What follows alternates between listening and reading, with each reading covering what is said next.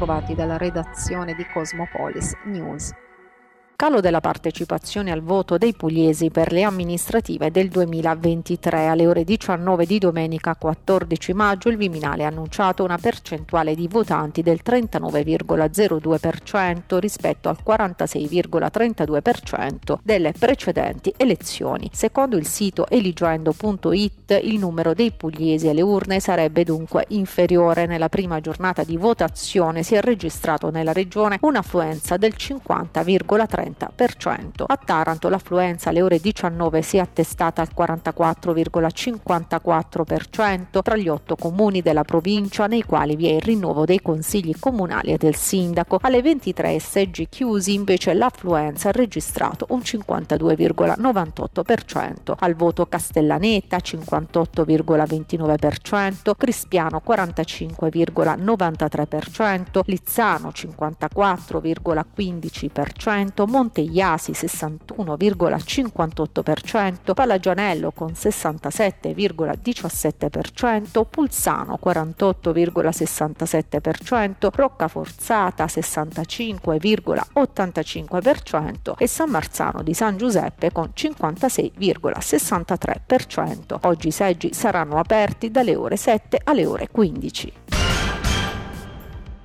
Ancora maltempo in Puglia dopo un weekend caratterizzato dalla pioggia, la nuova allerta meteo segnala nella nostra regione il rischio di precipitazioni accompagnate da fulmini e possibili grandinate. La protezione civile ha emanato un nuovo bollettino prolungando l'allerta meteo da questa mattina fino alle prossime 36 ore. Previste precipitazioni da sparse a diffuse anche a carattere di rovescio o temporale. Nella tarda mattinata di oggi si prevedono venti forti o di burrasca con raffiche sostenute. Le correnti si estenderanno su Puglia, Calabria e Basilicata. La protezione civile classifica l'allerta gialla e avvisa anche di possibili mareggiate lungo le coste esposte agli eventi atmosferici previsti. Le anomale condizioni di maltempo continuano ad abbattersi sulla Puglia causando gravissimi danni all'agricoltura nostrana. A dichiararlo Marco Lacarra e Ubaldo Pagano, deputati pugliesi del Partito Democratico. Le forti piogge di questi giorni hanno dato un triste colpo di grazia alle ciliegie primizie, proseguono i deputati pugliesi, già parzialmente distrutte dalla grandine d'inizio mese. La situazione è sempre più preoccupante e chiediamo al governo un intervento efficace per sostenere le tante imprese pugliesi pugliesi in difficoltà. Nel frattempo da parte dei due deputati la richiesta alla Regione dello stato di emergenza. Voglio Taranto pulita, aria pulita, lo ha detto nella serata di ieri a Taranto Franz Timmermans, vicepresidente della Commissione europea con delega al Green Deal, prima di partecipare col governatore di Puglia, Michele Emiliano, e il sindaco di Taranto, Rinaldo Melucci, all'incontro che ha ricordato la figura di Mauro Petriccione Tarantino, dal 2018 direttore dell'area clima della Commissione di Bruxelles, scomparso ad agosto scorso. Dico alla città, prosegue Timmermans, che la Commissione europea anche che dopo le elezioni dell'anno prossimo sarà alle spalle di Taranto. Siamo purtroppo all'inizio, ha aggiunto, ma è un bell'inizio perché sull'idrogeno e l'acciaio stanno facendo investimenti un po' dappertutto. Timmermans questa mattina con inizio alle 10 ha incontrato la città di Taranto nel teatro comunale Fusco per parlare di transizione. Il Just Transition Fund sono 1,2 miliardi assegnati all'Italia ha individuato come aree di applicazione Taranto e il Sulcis in Sardegna e alla città pugliese ha assegnato quasi 800 milioni per aiutarla a superare la stretta dipendenza industriale ed economica. Allora, eh, è chiaro che la, se la Repubblica Italiana decide di chiudere l'acciaieria, certamente Timmermans non si può opporre ad una decisione del genere. Se viceversa la Repubblica Italiana e il governo, tutti i governi, perché io li ho visti passare tutti, di tutti i colori, decide che questa acciaieria deve rimanere aperta, è pacifico che va cambiata la tecnologia e va costruita una, un sistema che non ammazzi la gente e che quindi ci consenta di produrre acciaio senza inquinamento. Questa cosa è possibile tecnologicamente, a questo punto non lo dico più solo io, lo dice l'Unione Europea, lo dice Timmermans, lo dicono personalità del mondo della scienza, c'è un'azienda italiana che si chiama Danieli che sta partecipando alla gara per realizzare i forni con il DNRAI che può dare i dettagli tecnici di tutto questo. Quindi gli operai hanno anche ragione, avendo visto passare questa corte celeste davanti agli occhi nel non fidarsi, però eh, evidentemente la visita di Timmermans qui serve a ricostruire questa fiducia e fermo restando che dobbiamo rivendicare come Regione Puglia che avevamo più volte detto che i forni a riduzione diretta erano realizzabili, che possono essere realizzati. Adesso finalmente grazie al governo Draghi questi forni si stanno realizzando, vorremmo sentire un colpo da parte del governo Meloni per capire se loro sono di questa stessa idea. Io penso di sì, il ministro Urso è di questa stessa idea e stiamo combattendo come sempre per la salute e per il lavoro. Sì, protagonisti di questa giornata importantissima, importantissima per il territorio, per l'attenzione che vogliamo portare su Taranto da parte dell'Europa. E con lo Europe Direct Taranto è un traguardo molto molto importante. Dopo due anni, primo invito al vicepresidente della Commissione europea Timmermans risale a due anni fa in occasione del, dell'inaugurazione dello Europe Direct Taranto. Un, un mo- momento di confronto con i cittadini, un momento in cui il vicepresidente Timmermans sta dando delle risposte concrete, delle soluzioni concrete a delle problematiche che Taranto si porta dietro da tanti tanti anni. Si parla di soluzioni, si parla di una visione ottimistica del territorio ed è quello che io auspico e noi uh, auspichiamo come Europe Direct Taranto.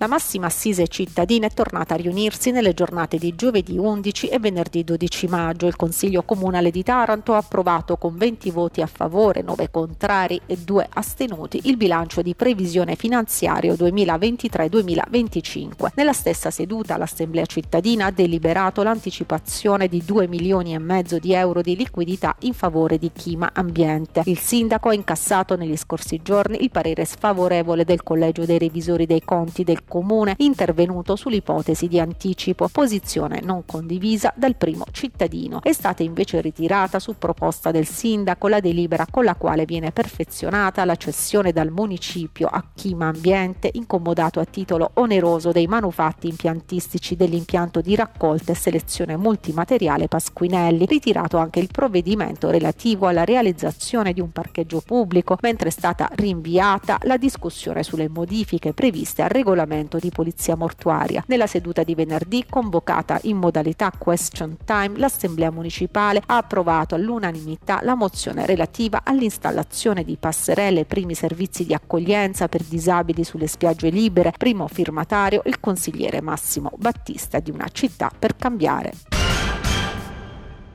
Torna a Taranto la Festa dei Popoli Diocesana 2023, giunta alla diciannovesima edizione ed organizzata dall'Ufficio Diocesano Migrantes di Taranto, si è tenuta nella giornata di domenica 14 maggio alla Concattedrale Gran Madre di Dio, sul cui sagrato le comunità etniche hanno allestito stand culturali, artigianali, gastronomici, mostre, performance e spettacoli folcloristici con canti e musiche etniche. La manifestazione rappresenta uno spazio di dialogo tra diversi diverse culture e tradizioni dei popoli, promuove la convivenza e la reciproca integrazione. Questa è la diciannovesima edizione della Festa dei Popoli. Diciamo che Migrante si, si occupa un po' delle, delle migrazioni giornalmente, segue eh, attraverso lo sportello Immigrazione itinerante le varie comunità etniche che si presentano sul nostro sul territorio tarantino, nella diocesi di Taranto. E quindi ehm, noi andiamo a incontrarli nelle strade laddove si incontrano soprattutto le donne in difficoltà. Eh, abbiamo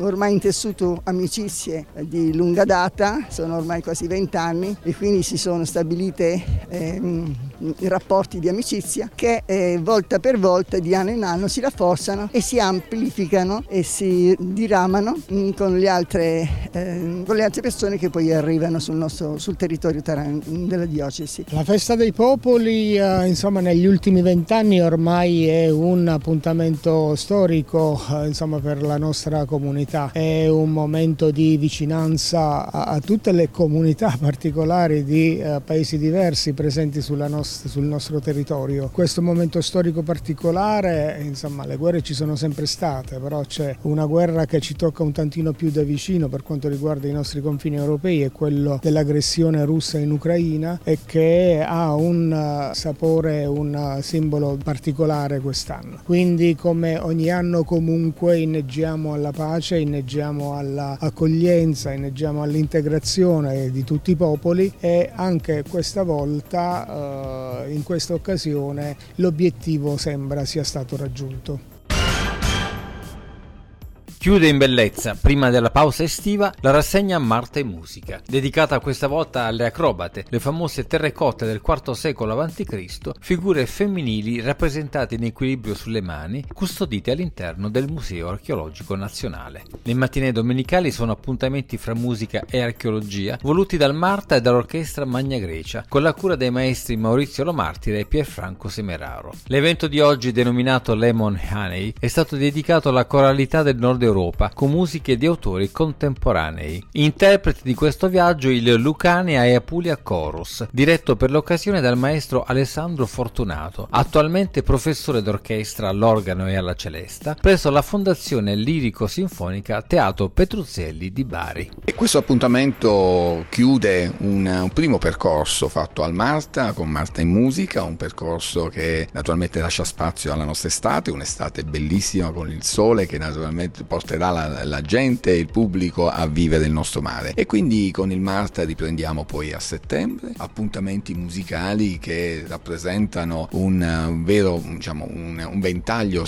splendido di colori, di discipline, dalla coralità allo strumentale, dal folk fino al jazz, passando per la musica classica e la musica lirica. Il concerto di quest'oggi che ha chiuso questo primo percorso inverno-primavera è un concerto particolarmente bello perché unisce, eh, nel titolo Lemon Erone c'è tutto, unisce quelle disarmonie che rendono poi nell'insieme, nella coralità, un'armonia straordinaria, straordinaria attraverso un repertorio del nord Europa, un nord Europa che sappiamo essere particolarmente legato al repertorio corale. E quindi Alessandro Fortunato la direzione, le Lea Chorus e il Marta sono una splendida domenica mattina, considerando anche la pioggia. È andata molto bene anche perché da tenere presente la location che ci ha ospitato, una location meravigliosa meravigliosa, poche come questa. E il concerto che abbiamo presentato stamattina da un titolo molto particolare, Lemon and Honey, e due sapori fortemente contrastanti. Ecco, l'acidità del limone con la dolcezza del, del miele. Perché? Perché la musica contemporanea è un po' questo, unire tutto ciò che è fortemente contrastante,